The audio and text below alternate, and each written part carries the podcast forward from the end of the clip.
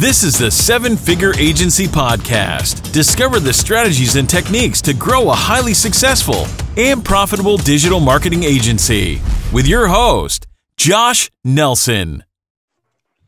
What's up, guys? Hope you're doing awesome. Thank you for joining me on this episode of the Seven Figure Agency Podcast. Today, I'm super excited to be joined by Nathan Hirsch. Nathan, thanks so much for joining us today. Yeah, thanks for having me. Excited to be here. So if you don't know Nathan, um, he he is the former founder, owner, CEO of FreeUp.com, one of the top virtual talent organizations on the market, right? Yeah, we're a marketplace for pre-vetted virtual assistants and freelancers. He'll talk more about that, and he's been able to grow that, sell it, had tremendous success. So I'm excited to learn more about that and kind of the journey along that path.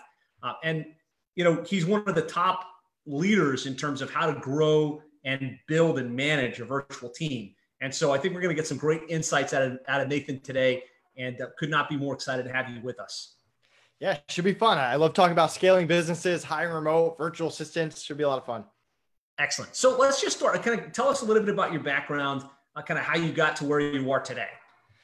Yeah. So growing up, my parents were both teachers, and I kind of grew up with the mentality that I would go to school, go to college, get a real job, and and work for 30 years and retire. And that's what they did. They're retired right now. They're traveling the world. There, there's nothing wrong with that. But I knew at a really young age that that's not what I wanted to do. My parents always used to make me get these summer jobs, summer internships. I was working 15, 20 hours a week, and then eventually full time before college, learning everything about sales and business and managing people but I learned that I just hated having a boss. So by the time I got to college, I kind of looked at college as a ticking clock. I had four years to start my own business, or I was going to go into the real world and be miserable. I started off buying and selling people's textbooks, competing with my school bookstore, giving people more money than the bookstore. I'd sell them to these online distributors, one of which was Amazon. And eventually, my college sent me a cease and desist letter because I was competing with their bookstore. And that was, I didn't want to get kicked out of school. So I pivoted and I found Amazon. I thought it was cool that I could have this 24 7 storefront. And I did a lot of experimenting with all different products before finally coming across baby products. For whatever reason, I could get baby products to sell really well on Amazon. So I'm selling hundreds of thousands and eventually millions of dollars of baby products on Amazon, scaled this business really big, and I'm struggling. I'm working 20 hours a day. I'm balancing social life, fraternity, college, and I start hiring college kids to help me out. And I quickly learned how unreliable college kids were. They were drinking and smoking weed on the job. I had to knock on their door to, to get them to show up for work. Besides one of them, Connor Gillivan, who ended up being my partner, my business partner for the past 10 years. So we together tried to find other ways to hire and grow this business. So we turned to the remote hiring world, the Upworks, the Fiverrs, and we found some pretty good VAs, a few VAs that are still with me to this day. But we hated the process. We hated posting a job, getting 50 people to apply, interviewing them one by one. And we kept looking for something faster, something better. And one day when we couldn't find it, we said, you know what? Let's build it ourselves. And, that's really when the idea of FreeUp came about a platform that pre-vetted VAs and freelancers before they get on the platform, matched it up quickly so you didn't have to go through a lot of applicants, 24/7 support in case people had even the smallest issue and no turnover protection where if someone quits, they cover replacement costs. And we took this to market with $5,000, the, the crummiest software that you could possibly imagine. And people liked it. They liked the support. They liked the VAs. They hated the software. We eventually uh, reinvested in that. And and we scaled that from a $5000 investment to a million to 5 million to 9 million to 12 million in year two. And and we were acquired at the end of last year which was a whole nother story. And now i'm working on my new venture with connor outsource school teaching people how we did it because we really ran this eight figure business with me him and 35 VAs in the Philippines, no office, no US employees. And we had really good systems and processes on how to interview onboard, train, and manage VA. So that's the short, long version of how I went from books to baby products to FreeUp to now outsource school. That's awesome, man. So congratulations on your success and kind of you know figuring this stuff out. I, I don't know about you guys. If you're watching this live in the group, give a thumbs up if you'd like to figure out how you could run a $12 million business with 35 virtual employees. Imagine your overhead cost was was low, and that's why you were able to be attractive for for a buyout. Yeah, I think there were, there were two things, and thank you first of all. But I, there were two things that, that made us attractive. I mean, one was awesome people. I mean, these are, are rock star VAs. They weren't all making five bucks an hour. Some of them were, but we had a few team leaders that were making 10 to 20 bucks an hour. And I mean, our SOPs were, were the other thing. I mean, we had 50 page SOPs for parts of our business. So when the buyers came around and they said, "Hey, how does customer service work? How does billing work?" Not only did we say these people run it, run it, but we said, "Here's exactly what they do every single day and for every single situation, very well documented." And we also just had very low turnover. Those same people that started with us in year one were with us through year four, and beyond. We we took really good care of them. We, we gave them five hundred thousand dollars from the sale to to make sure they were taken care of, and we made sure their jobs were secure and, and they get their bonus and their raise programs were still there. So it was all about treating them well while also having really good systems and processes.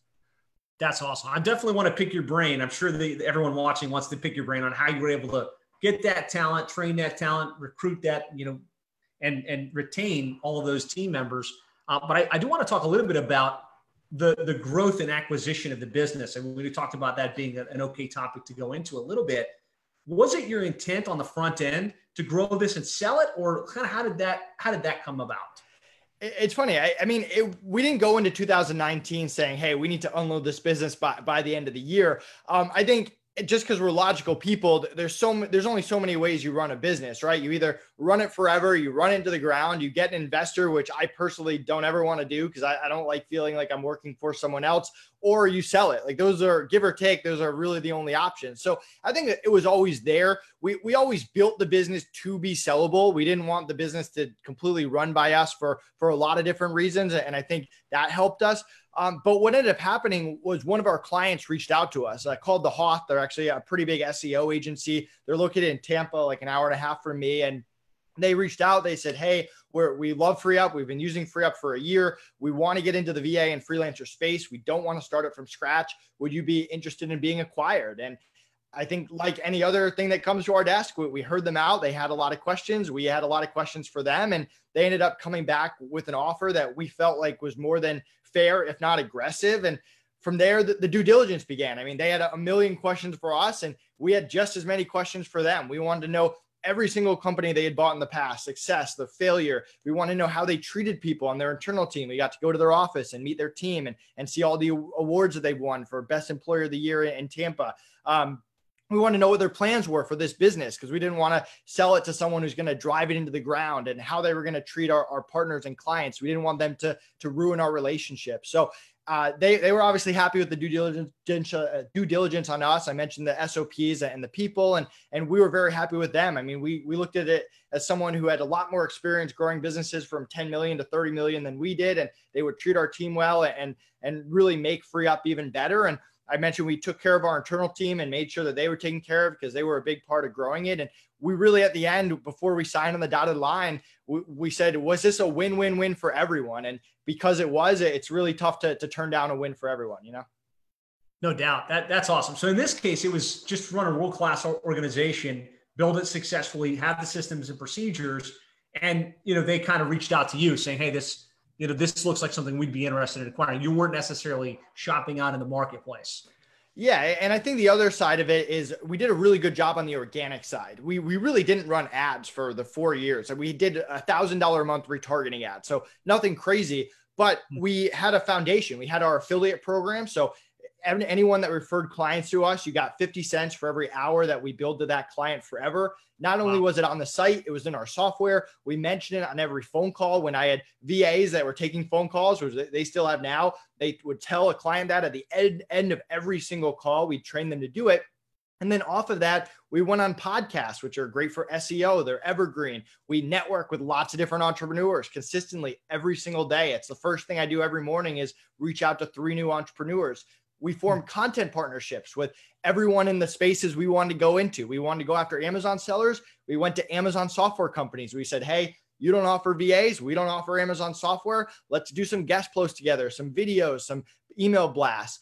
Then we went after micro influencers and said, Hey, we're going to take really good care of your community. Will you promote us? And it all kind of goes together. The influencers might want to be affiliates, the partnerships might lead to the podcast, the networking might lead to the affiliates or whatever. But we had this really good base, really good SEO. The, the FreeUp websites ranked really highly, which is not my expertise. It's actually my business partners. But um, I think the organic fundamentals of the business gave them a lot of room to say, hey, if we run ads, if we add this marketing strategy on top of it, there's a lot of potential.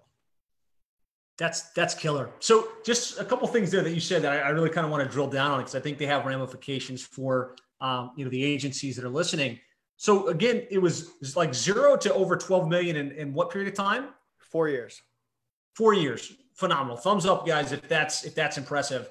Um, and only about a thousand dollars in ad spend, most of it organically based, if I heard that right. Yeah, almost all of it. And even the thousand dollars a month, that was really just year four. The the previous years before that, we probably weren't even spending a thousand dollars a month.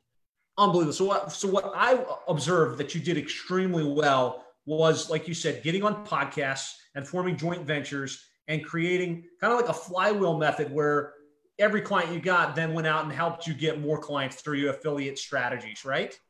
Yeah, I mean, it was cool. People would be like, "Oh, I heard about you in a conference in China," and I'd never even been to China, and people were talking about FreeUp. And then on the flip side, you get all these partners who are just constantly promoting you every few months, however you set it up. And we actually have a, have a, a partnership playbook that we're coming out that teaches people how to do it. But uh, I think a lot of people get caught up in I need to go find leads. I need to go find leads instead of setting up systems and processes where people are constantly promoting you and leads are constantly coming in.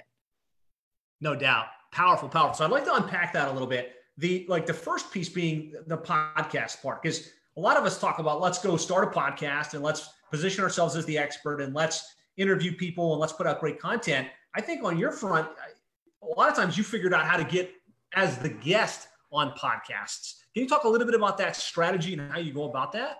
Yeah, so I think that you're 100% right. A lot of people are focused on having their own podcast, and that's great. I personally tend to do that a little bit later in the business, not from day one. We started our podcast around the three, three and a half year mark. And it was great. We got in with a lot of influencers that wouldn't have talked to me otherwise that came on our show and it led to relationships. But our biggest thing was getting on podcasts. And we actually just launched a course on, on how we do it with VAs called the Podcast Outreach Formula.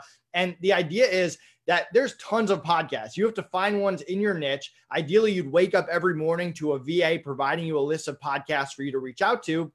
And it's a game of success and failure, right? Just like sales, you're going to get rejected. You can't take it personally. And you need to be able to show value. You need to be able to follow up. And I had podcasts that it took me three years to eventually get on. But there's certain best practices from showing up with a story, from being able to provide actual value and not sell.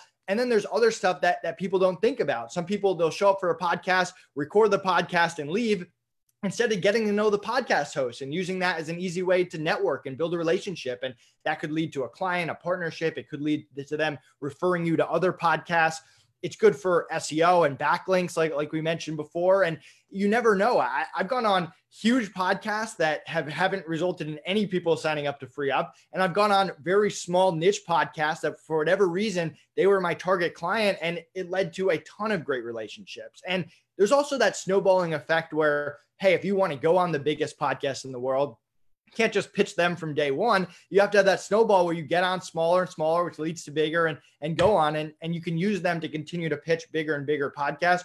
Or if you want to go speak on stages or go to virtual summits, you have those in your back pocket. So a lot of it's taking advantage of opportunities that come up, but having that consistent reaching out of podcasts. If you're not going on a podcast a week, it's such a free revenue stream that you're missing out on. I love it. Yeah, I love it. And your your program, the um, the podcast outreach formula, is that what it's called? Yeah, podcast outreach formula. It teaches you how to train a VA so that you wake up every day to a list of podcasts. And we also go into my podcast best strategies that, that I've learned over the past four years. Yeah, I purchased that. I was like, hey, I think that's kind of one of the places we started to interact with each other. I was like, that sounds pretty cool. I want to learn more about that. And um, it, it is a great, a great program. Can you give like the cliff notes? Like, what are some like one or two like really good tips somebody could take to figure out how to get themselves placed on these podcasts?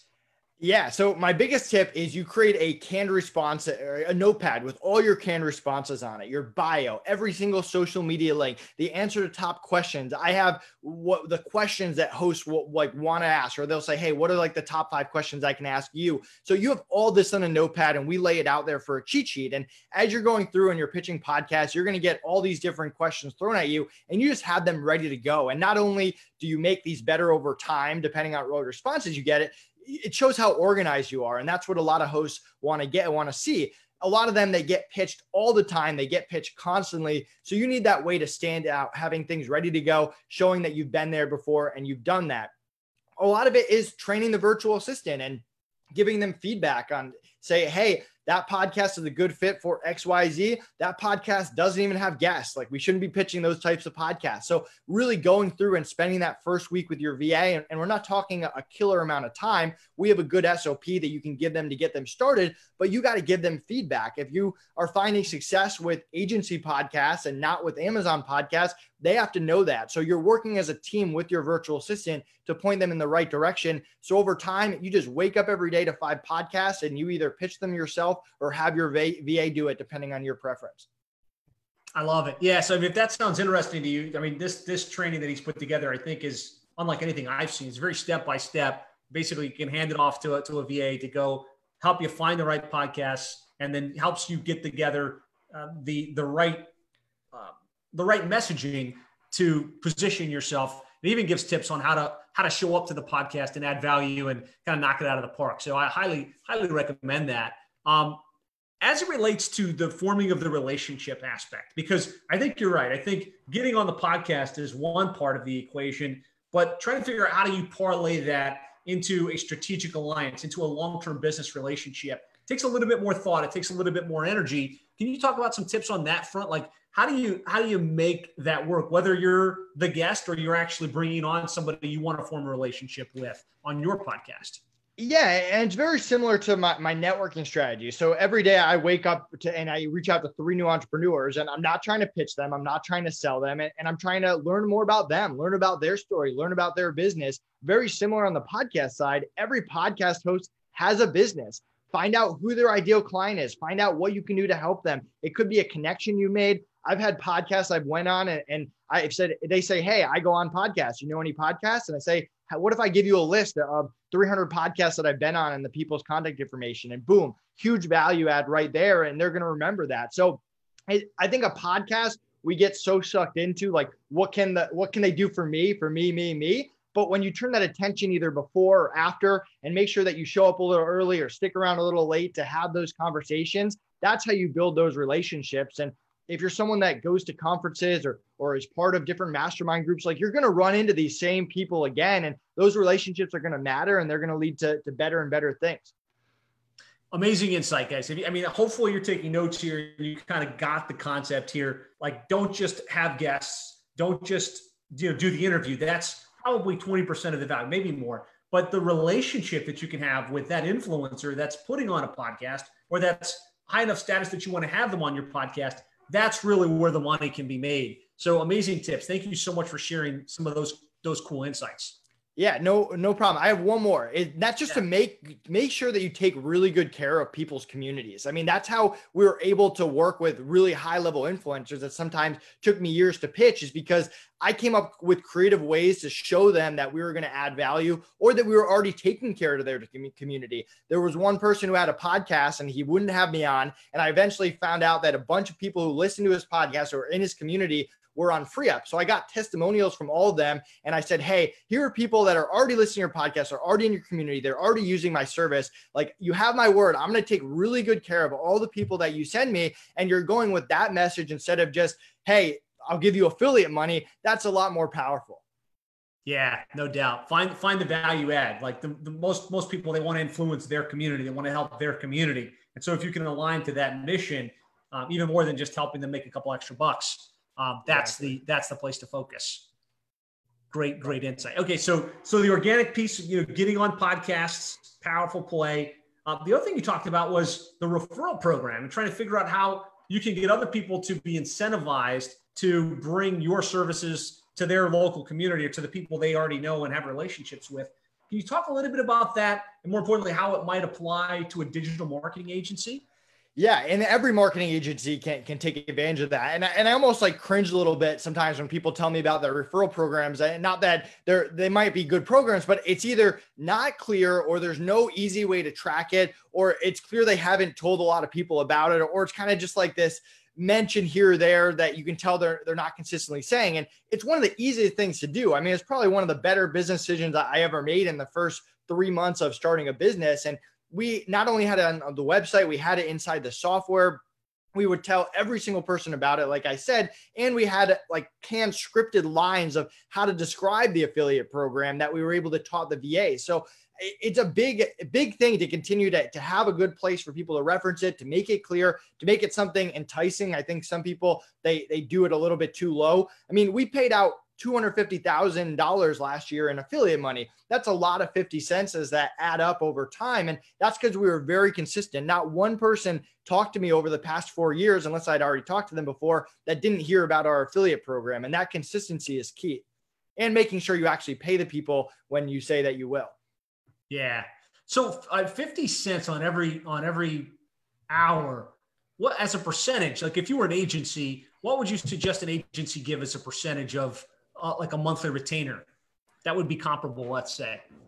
Yeah, great question. I, have never run an agency, so I'm not sure how my input is, is valuable there. I, and I think every business model is a, a, little bit different, but I think somewhere in that 10 to 40%. I, I, think that when you get more towards courses, from what, and I'm new to that space as well, but more in that 30 to 50% is normal. I, I have to imagine the agency is slightly below that, but I would imagine that people might not find the, the 5 to 10 or 5 to 15% too attractive. And the reoccurring is really the key. Hey, you bring me a client, you're going to get 20% every month that I bill them going forward.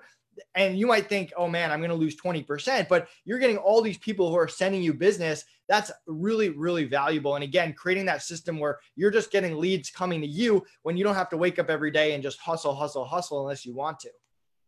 Yeah, I think it's it's an important thing. You know, think about how you can put together a, referral strategy of some sort.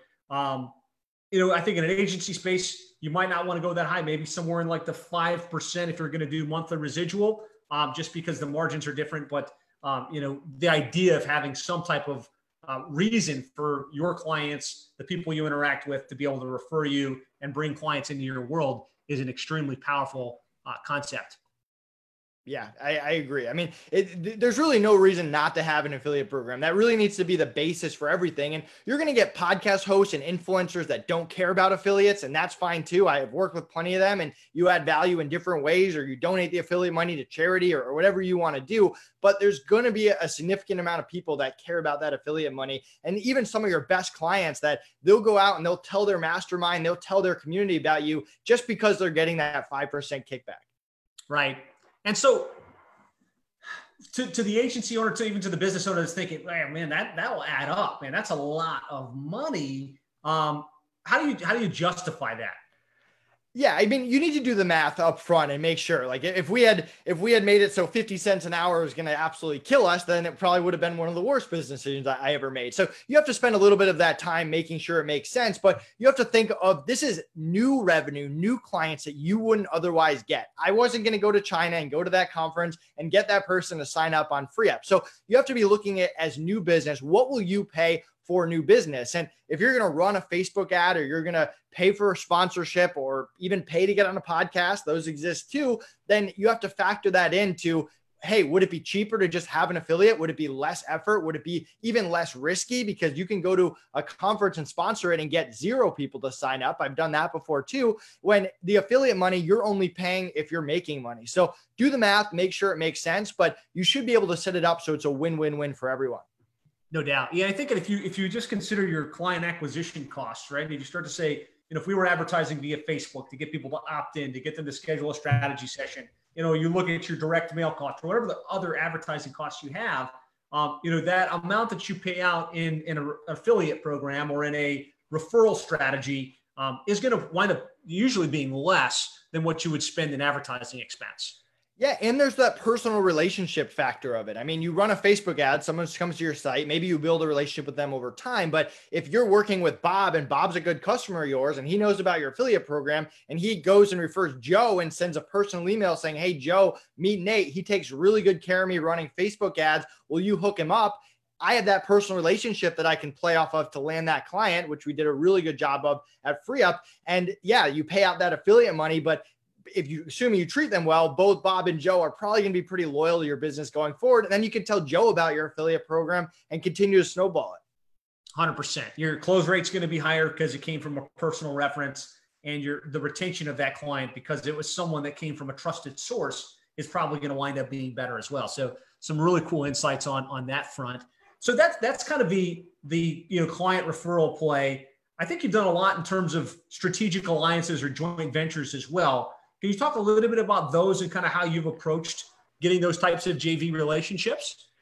Yeah, so we use a, a, virtual assistant to do lead generation for different people in our space. And we really look for people that don't overlap at all. It's always awkward when you reach out to someone and they have some kind of competing product or, or anything like that, even though I built relationships with other com- so called competitors in the space. But you want people who have that same target market, that same target customer. And ideally, you want a, a company that's bigger than you are or the same size as you are because you can only handle so many partnerships. You also want to set it up so it's very organized and easy for them. The work should be on your end. And that's why I love having an organized VA running everything because you reach out to someone, let's say you set up a networking call or you've been on their podcast, and then you can be like, oh, by the way, I have this partnership program. It's already there. You're already set up. You're already showing that you're organized. I have this partnership program. I think you'd be a good fit. We have the same customers. This is how it works. Every six months, I'm going to reach out to you. My VA is going to reach out to you, and we're going to decide what we want to do together. And if you're too busy, no big deal. There's no contract. We're going to, uh, we can always push it back a month. If things are going well and you want to do more than every six months, we can always increase the frequency, but we'll reach out and we'll say, hey, what did we do last time? Okay, we did a blog post. Let's do a special email blast with a coupon off to your customers, or let's do a podcast together. Let's do a YouTube video. Let's do a webinar could be a conference or I've done meetups with partners at, at different conferences where we sponsor a happy hour together. Once we once we knew that, hey, like this is actually converting really well when we're emailing each other's lists. So you can start off small with just those blog posts and those backlinks and build it up from there and then tweak with the frequency it also comes down to how many how much manpower women power you have on your team to produce this content. If you're a little bit smaller and you only have one blog writer and, and one person does your emails or whatever maybe you do it once a year. Maybe you only have five partners. Maybe you're a little bit picky. With FreeUp we were fortunate enough where we were making good amount of money. We had a whole marketplace at our disposal of freelancers to, to write content. So anyone that, that seemed like a good partner within reason, we could just add them to the, the list. And every six months, every quarter, depending on the frequency of their size, we'd reach out to them. And that is just a, a, fantastic way to just keep those leads coming in. It also shows that you work with other people in your space. If you're in the Facebook ad space and people on your list are getting emails like, hey, we just partnered with this company, we just partnered with this company, that's going to add a lot to your reputation and your brand. No doubt. Like amazing insights. Guys, give me a thumbs up if you're watching this live and you like you took away at least a couple things that you can go back and implement in your agency. You know, the whole concept of having a referral strategy, the concept of getting placed on podcasts, the concept of looking for joint ventures and getting clients to come to you. Um, I think it's pretty pretty amazing that you were able to grow to 12 million in four years uh, with the primarily those three strategies, right?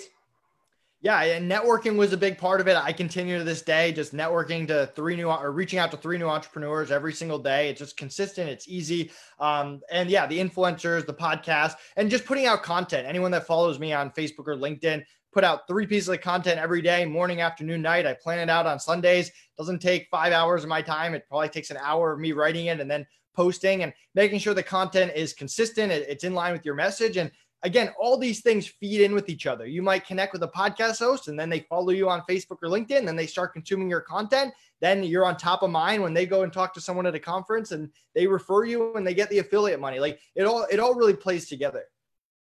100%. Can you talk about the, the three entrepreneur conversations per day a little bit?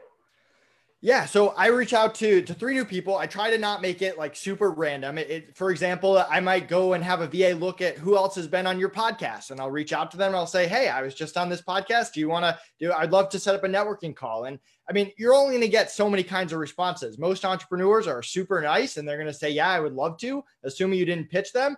Some are going to be too busy and you follow up later. Other them will be mean and rude, and you just got to be more professional and move on. And that happens. So, again, if you try to pitch them, if you try to do those LinkedIn messages where it's a clear sale, that's not going to work. But my approach is hey, this is my business, would love to connect. And if they ask, what are we connecting about? I just tell them, hey, no agenda. Would love to hear more about you and what you're working on. Would love to tell you more about me and what I'm working on. And if there's some way to, to work together, help each other, I'm all about it. And if not, it's always good meeting other people in the space. And most people are going to respond well to that. And yeah, you talk to them and if you realize they would be a good partner or they'd be a good fit for your podcast or you have a good connection for them, you do that. You try to add value. And other times you just talk to someone for 10, 15 minutes. They're not long phone calls and you move on and, and maybe you connect with them on social media and it leads to something down the line. And it's one of those things that you don't feel it right away. You don't, you don't like wake up a week later and you're like, oh, wow, like I made all these connections. But then two years later, all of a sudden your network has exploded and you're always like one or two connections away from partners or influencers that, that you really want to work with.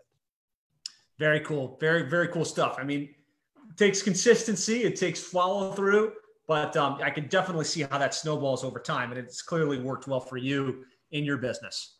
Yeah, and, and, honestly, it takes me 10 minutes every single day. It's not like a five hour thing. I mean, uh, and the phone calls are scattered too. It's not like I, I reach out to three new entrepreneurs and I, they set up immediate phone calls with me. We'll schedule them a week later or whatever. So we're talking small amounts of time consistently every single day or five or six days a week, however you want to structure it. Yeah, awesome.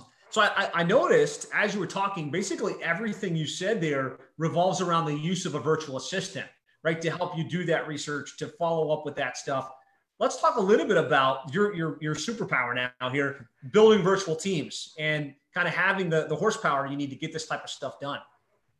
Yeah, so I'm a big proponent of not having a VA pretend to be me in any way. Like if anyone talks to me on Facebook, it's it's always me. It's never a VA, but I make the V I make it so everything has a system that makes it as easy as possible for me to do. So every day I wake up to a list of people to network with and I've given them direction already on on on who would be a good fit. And then same thing with going on podcasts the partnership thing, it's set up. When I get off the phone with a partner, I shoot an email over to my VA. They reach out and get everything set up. Same thing with people booking me on podcasts or booking me on virtual summits or whatever it is. I put them in touch with my VA.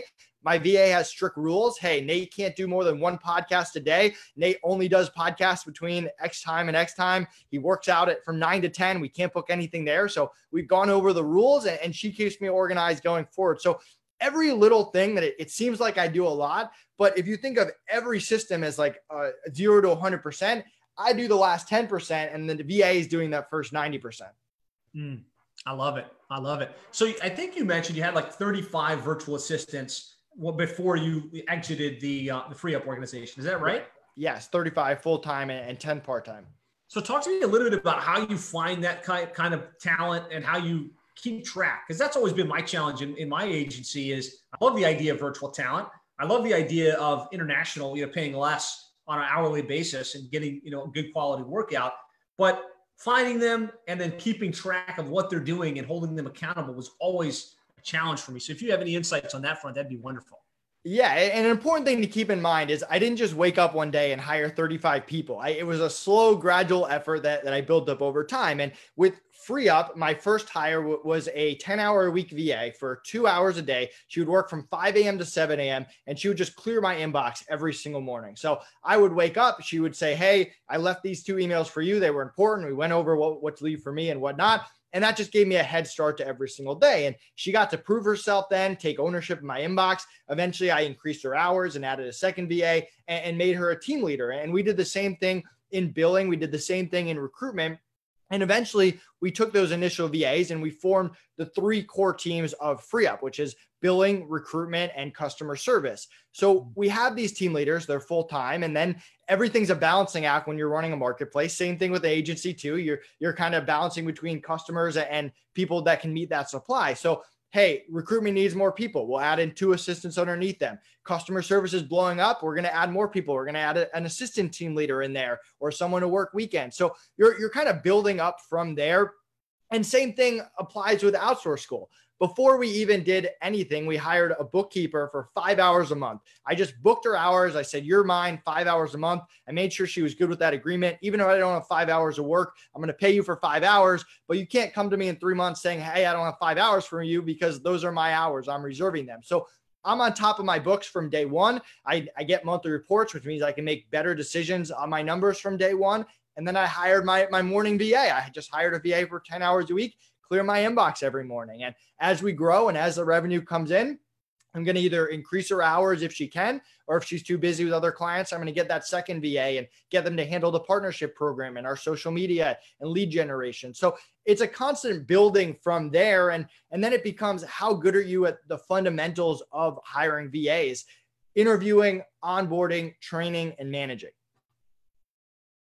Yeah, I mean, it, it's it's it, there's a lot to it, right? And um, you've got this great program called Outsource School. I, have I've dove into it. I'm super impressed with you know the step by step nature of it. Um, in there, you talk a lot about the like the benefit of of the Philippines for your virtual staff. Can you talk a little bit about why the Philippines and kind of you know why you lean that direction? Yeah, I think the the the thing that everyone thinks about is price, and price is a factor. I mean, the minimum wage in the Philippines is 12 bucks a day, so it's not that tough to beat that. That doesn't mean that you have to lowball people. I, I like I mentioned, I had VAs that were making 10, 20 bucks an hour. We paid out that $500,000 when we sold the company. We treat our VAs very well with bonuses, but it allows you flexibility to scale your business. If you hire someone for a follower role, and, and I'll actually take a step back, there, there's three levels of people that you can hire followers, doers, and experts. So followers think five to 10 bucks an hour, non-US. They're there to follow your systems, your processes. If you don't have a system, if you don't know how to do something, you can't hire the follower. The doers, they're specialists like graphic designers, writers, uh, video editors. You're not teaching a graphic designer how to be a graphic designer, but they're not consulting with you either. They're there to do that one specific task at a high level. 10 to 40 bucks an hour could be project based. And then you got the high level, the high level freelancers, coaches, consultants, agencies. They could be a hundred bucks an hour. They could be 2000 bucks an hour, but they're there for the strategy. They're, they're there to bring their own systems, their own processes. And just like you wouldn't hire a follower and say, Hey, I don't know how to run Facebook ads. Go run my Facebook ads. You wouldn't hire an expert and say, or an expert that's had success doing it their way with other clients and say, Hey, I'm hiring you, but you need to follow my directions. So you have to hire the, the levels correctly. And most of outsource school is talking about VAs. When I'm talking about VAs, I'm talking about the followers, and they're the integral parts of your business. The problem with hiring US followers is you hire someone in the US for 15 bucks an hour, let's say. Pretty good rate, not the highest rate, but you train them, they, they're an integral part of your business. How long are they really going to be happy with 15 bucks an hour for? Eventually, you're going to have to pay them 18, 20, 25, whatever. And then you run into a tough decision. Or do you want to overpay for what that role is? Or do you want to start over and, and retrain? Where if you hire from someone from the VA, from the Philippines, and they're a rock star and you got them at five bucks an hour, increase them to 10 bucks an hour. They're going to be with you for life. They're going to love you. So that longevity, that reducing turnover is key. Now, they speak English at a high level, which is incredibly important for people like me that only speak one language. Uh, they also consume a lot of the same media. So, um, the same movies, the same video games, the same books. So, when you're selling US products, US services, that becomes very, very helpful. The last thing that I think is very underrated is their sense of family. And this doesn't apply for everyone because you can't put everyone in a country in the same bucket. But from my experience, family is so key. They they live with large families. They live with their families lar- longer than we do. They they have a family at church and other things that they're um, a part of outside.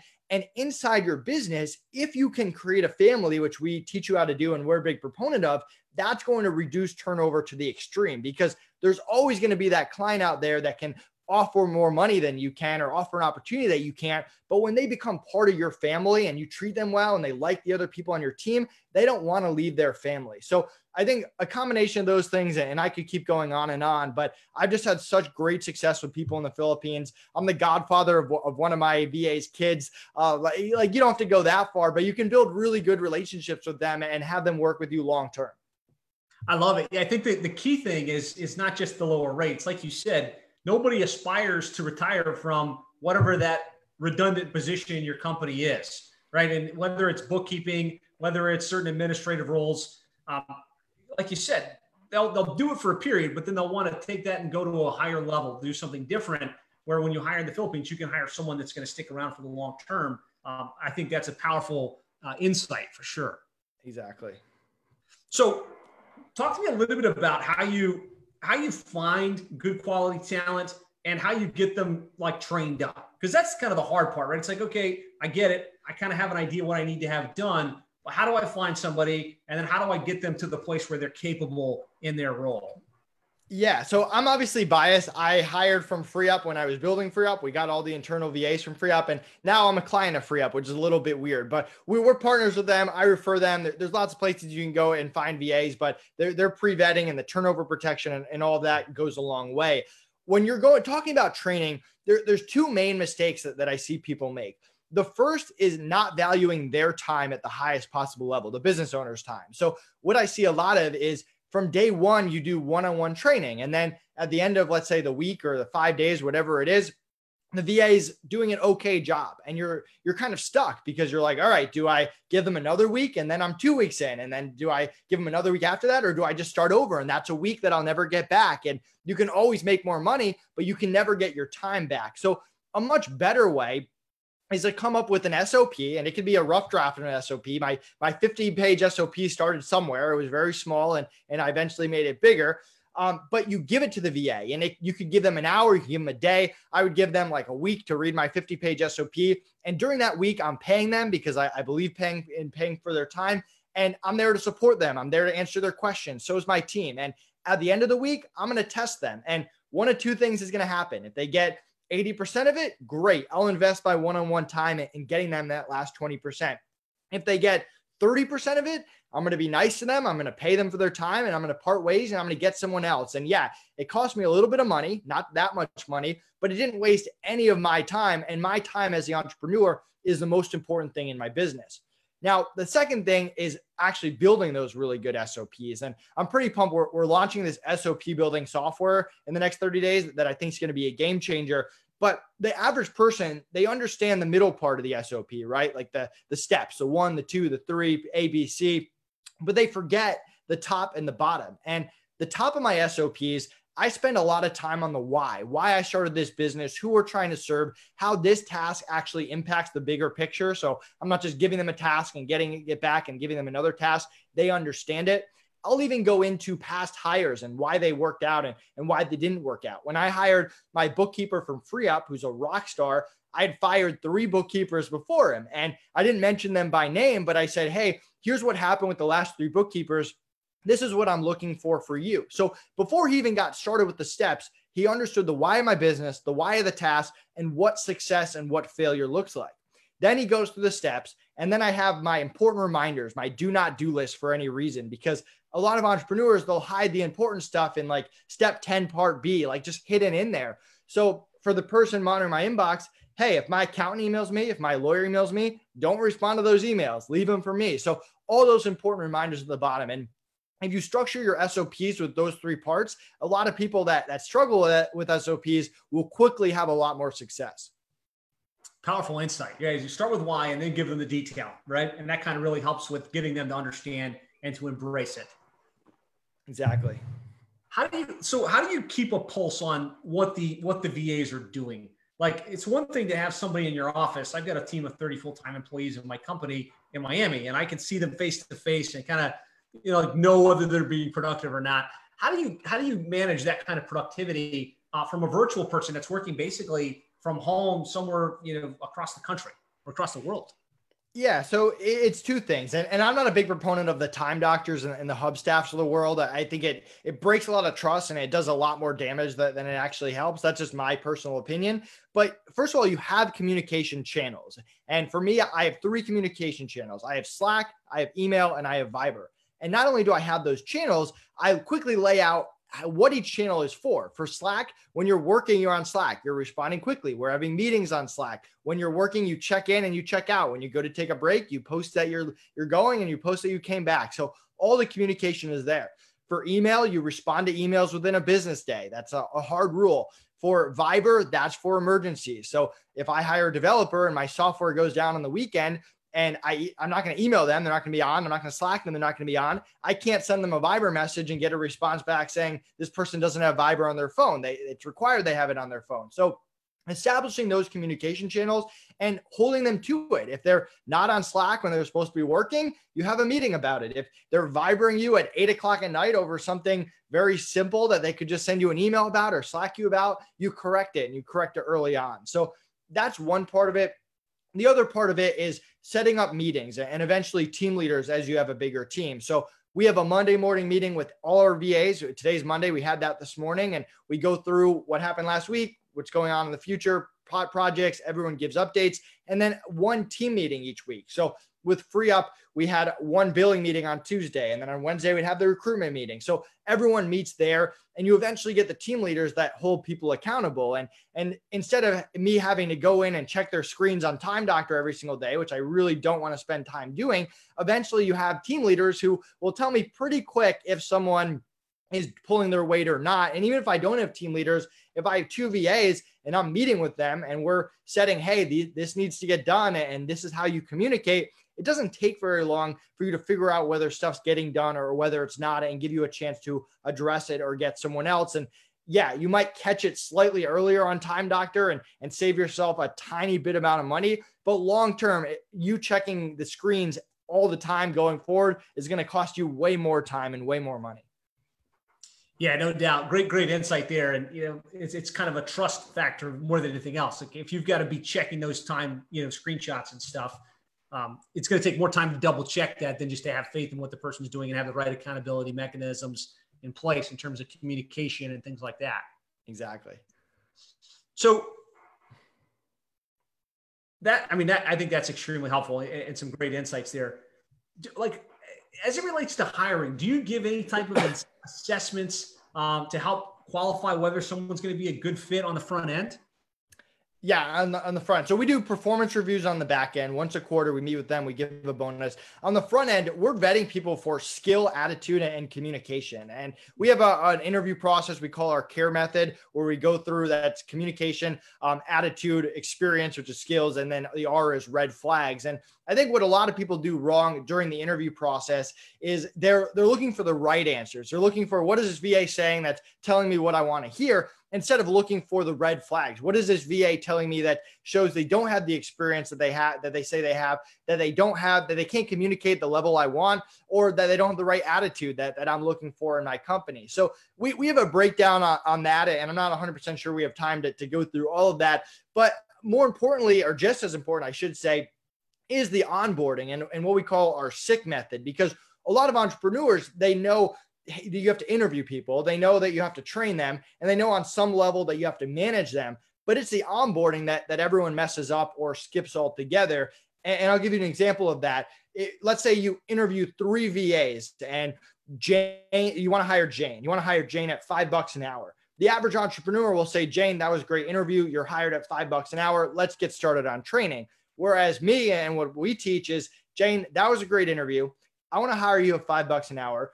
First, let's make sure you're really good with five bucks an hour because who knows what's changed from the interview to now. You might have gotten another job offer.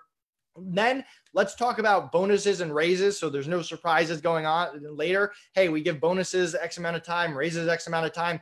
And then I'm going to take you through my SICK method, which is schedule, issues, communication, and culture. And I want you to ask questions. If anything is not a fit, I'd rather you back out now than than us figure out two months down the line it's not a fit. And for schedule, we're going to go over schedule with me, her other clients, how many hours she's working, what what time she works for the other clients. Make sure she's not working 100 hours a week already. Make sure there's no overlapping times.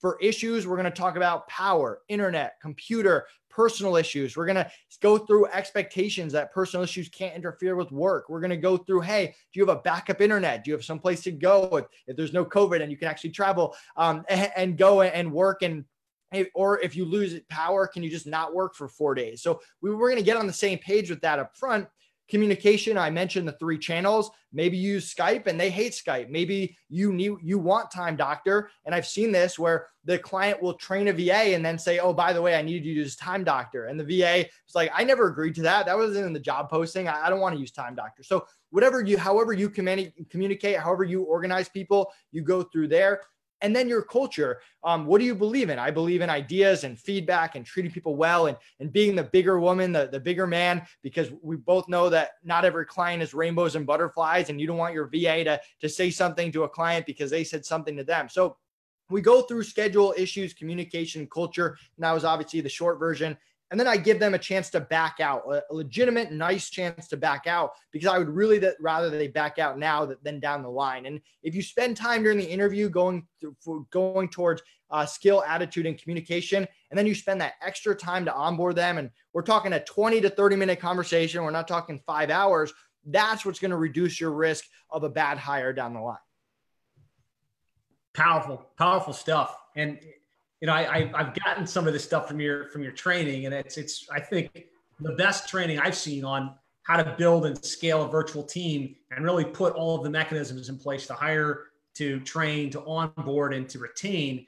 Um, talk to me a little bit about that that program, kind of what what it entails and how somebody can learn more about it.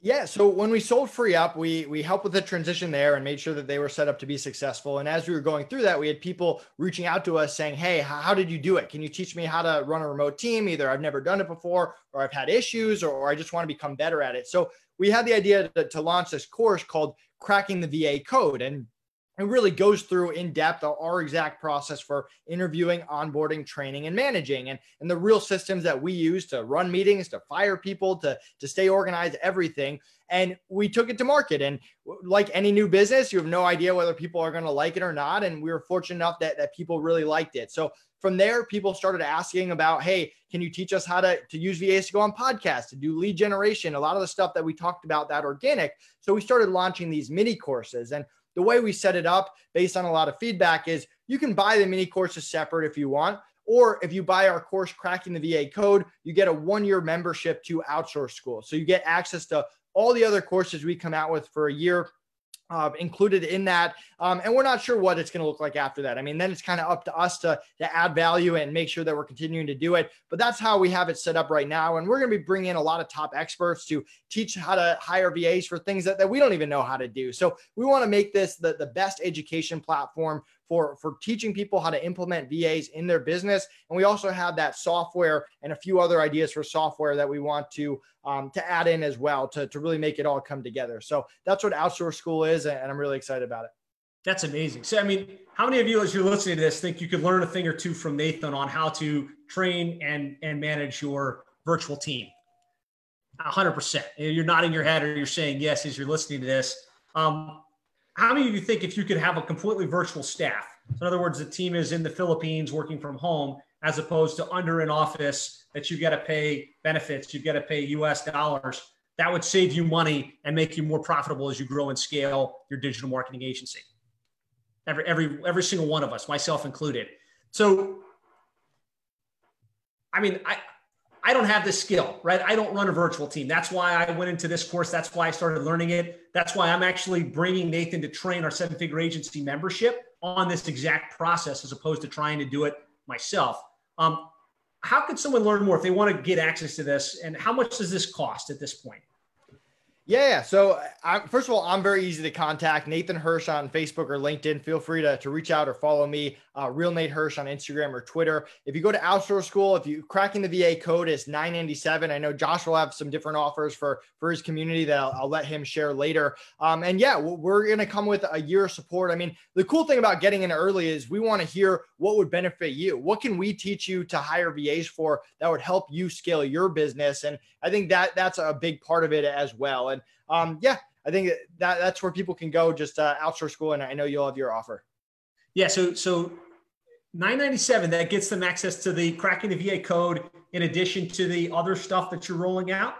Yeah, so they get cracking the VA code. They get one year of support off of that. So if you're interviewing a VA, you run into issues, you want our advice, we're there. You get access to our community, and then you also get every single course that we come out with for the next year included including the podcast outreach and the JV strategy and some of the other stuff that you've got going on? Yep, podcast outreach formula is out. The partnership playbook actually comes out tomorrow. So by the time people watch this, it'll be out. And lead generation formula is right after that. We have a, a course on hiring a bookkeeper, which is key. If you're paying a lot for an accountant right now, you can complement that accountant with an affordable bookkeeper in the Philippines, and it's going to keep you really organized. So we have a, a lot of ideas and a, and a lot of courses planned that we're going to continue to, to come out with, and you're going to get access to all of those. And the cool thing that, that, I forgot to mention is not every course you just have to sit there and take the whole thing. A lot of these courses are designed for you to either give to your team or they have SOPs in there that you can give to your virtual assistant to train them for you, saving you a lot of time. So, yeah, you might want to watch the first hour or so so you have a good idea of what's going on and what to look for in the VA for podcasting. But then you can give the VA that hour to watch that and and have them implement it from there. So it's designed to, to really save you time very, very, very cool stuff. And it seems to me like a complete no brainer, right? I mean, if you're going to hire anybody to run your business, um, this training will shortcut the process um, and it will give you insights and you've got additional layers of support. Um, so you, you, can go to sevenfigureagencies.com slash outsource school. Um, that takes you basically to my my portal where you can access it, or you can just run a Google search for outsource school and get plugged into Nathan's training, because I think it's a it's a no brainer and, and, it's really powerful stuff. Um, Nathan, thank you so much for, for the amazing insights. I'd love to ask, you know, before we wrap up, like, do you have any additional nuggets or pieces of wisdom you'd share with that digital marketing agency owner that's you know, trying to get to the next level? Yeah, the, the biggest advice, and I learned this the hard way because I put all my eggs in one basket with this one hire that I trained for six months and I went on vacation and he quit on me and I was devastated is, is to diversify your business. Because a lot of people, they'll fall into this trap. And I've seen this with agency owners where you make some bad hires, you, you get frustrated, you finally find someone you like, and then you have the tendency to just load that person up with everything. And you don't realize how risky that makes your business. And you don't have to go crazy if you get 10 customer service emails a day. You don't have to go hire five customer service reps, but within reason, if you're thinking about hiring a full-time VA, hire two 20-hour week VAs, hire people for different tasks. And, and yeah, as people prove themselves and become more reliable, you can give them more and more work, but don't make it so that if one person in your business quits or gets sick or gets pregnant, whatever it is, that that's going to set your business back six months. So multiple layers of redundancy, hire two instead of one and uh, kind of diversify your talent pool. Exactly. And and you can also give VAs ownerships of tasks. I know a lot of people they hate writing SOPs. I don't really write SOPs anymore. I write the rough draft for it and then I teach the VA and then I give them ownership of it and then they're responsible for it going forward. So when we went to sell FreeUp, we didn't just scramble and fix up all our SOPs. They had been kept up to date, not by Connor and I, but by these VAs. So there's a lot of advanced stuff like that that hopefully we can share with Outsource School that'll just make your life easier. It's all about easier. It's all about spending less time. It's all about getting people to, to do stuff repetitively every single day to grow your business. Love it. So if you want to learn more about Nathan and his program, go to sevenfigureagency.com slash outsource school. Um, there you can get access to all of the stuff he talked about here. Um, Nathan, it's been an honor. Thank you so much for coming on. Thank you so much for sharing. Uh, I'm going to be doing a special webinar with Nathan later this month for our Seven Figure Agency members. So stay tuned for that. And uh, I'll let you have the last word, Nathan. Anything you want to say as we wrap up?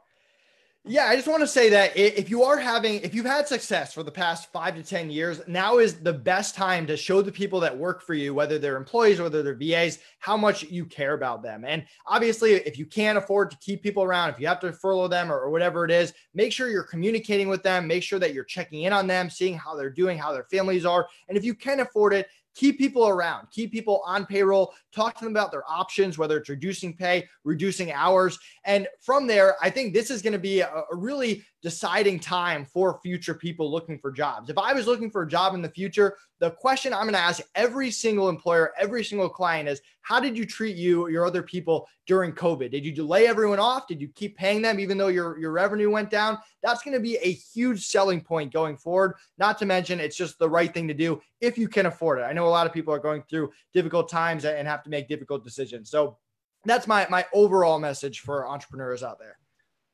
Good stuff. Well, Nathan, congratulations on your success. Thank you for all the tremendous insights. Uh, thanks for putting together Outsource School. I think it's going to help a lot of entrepreneurs uh, be more efficient, serve their clients better, scale their businesses more efficiently, become more profitable. Uh, so thank you for that.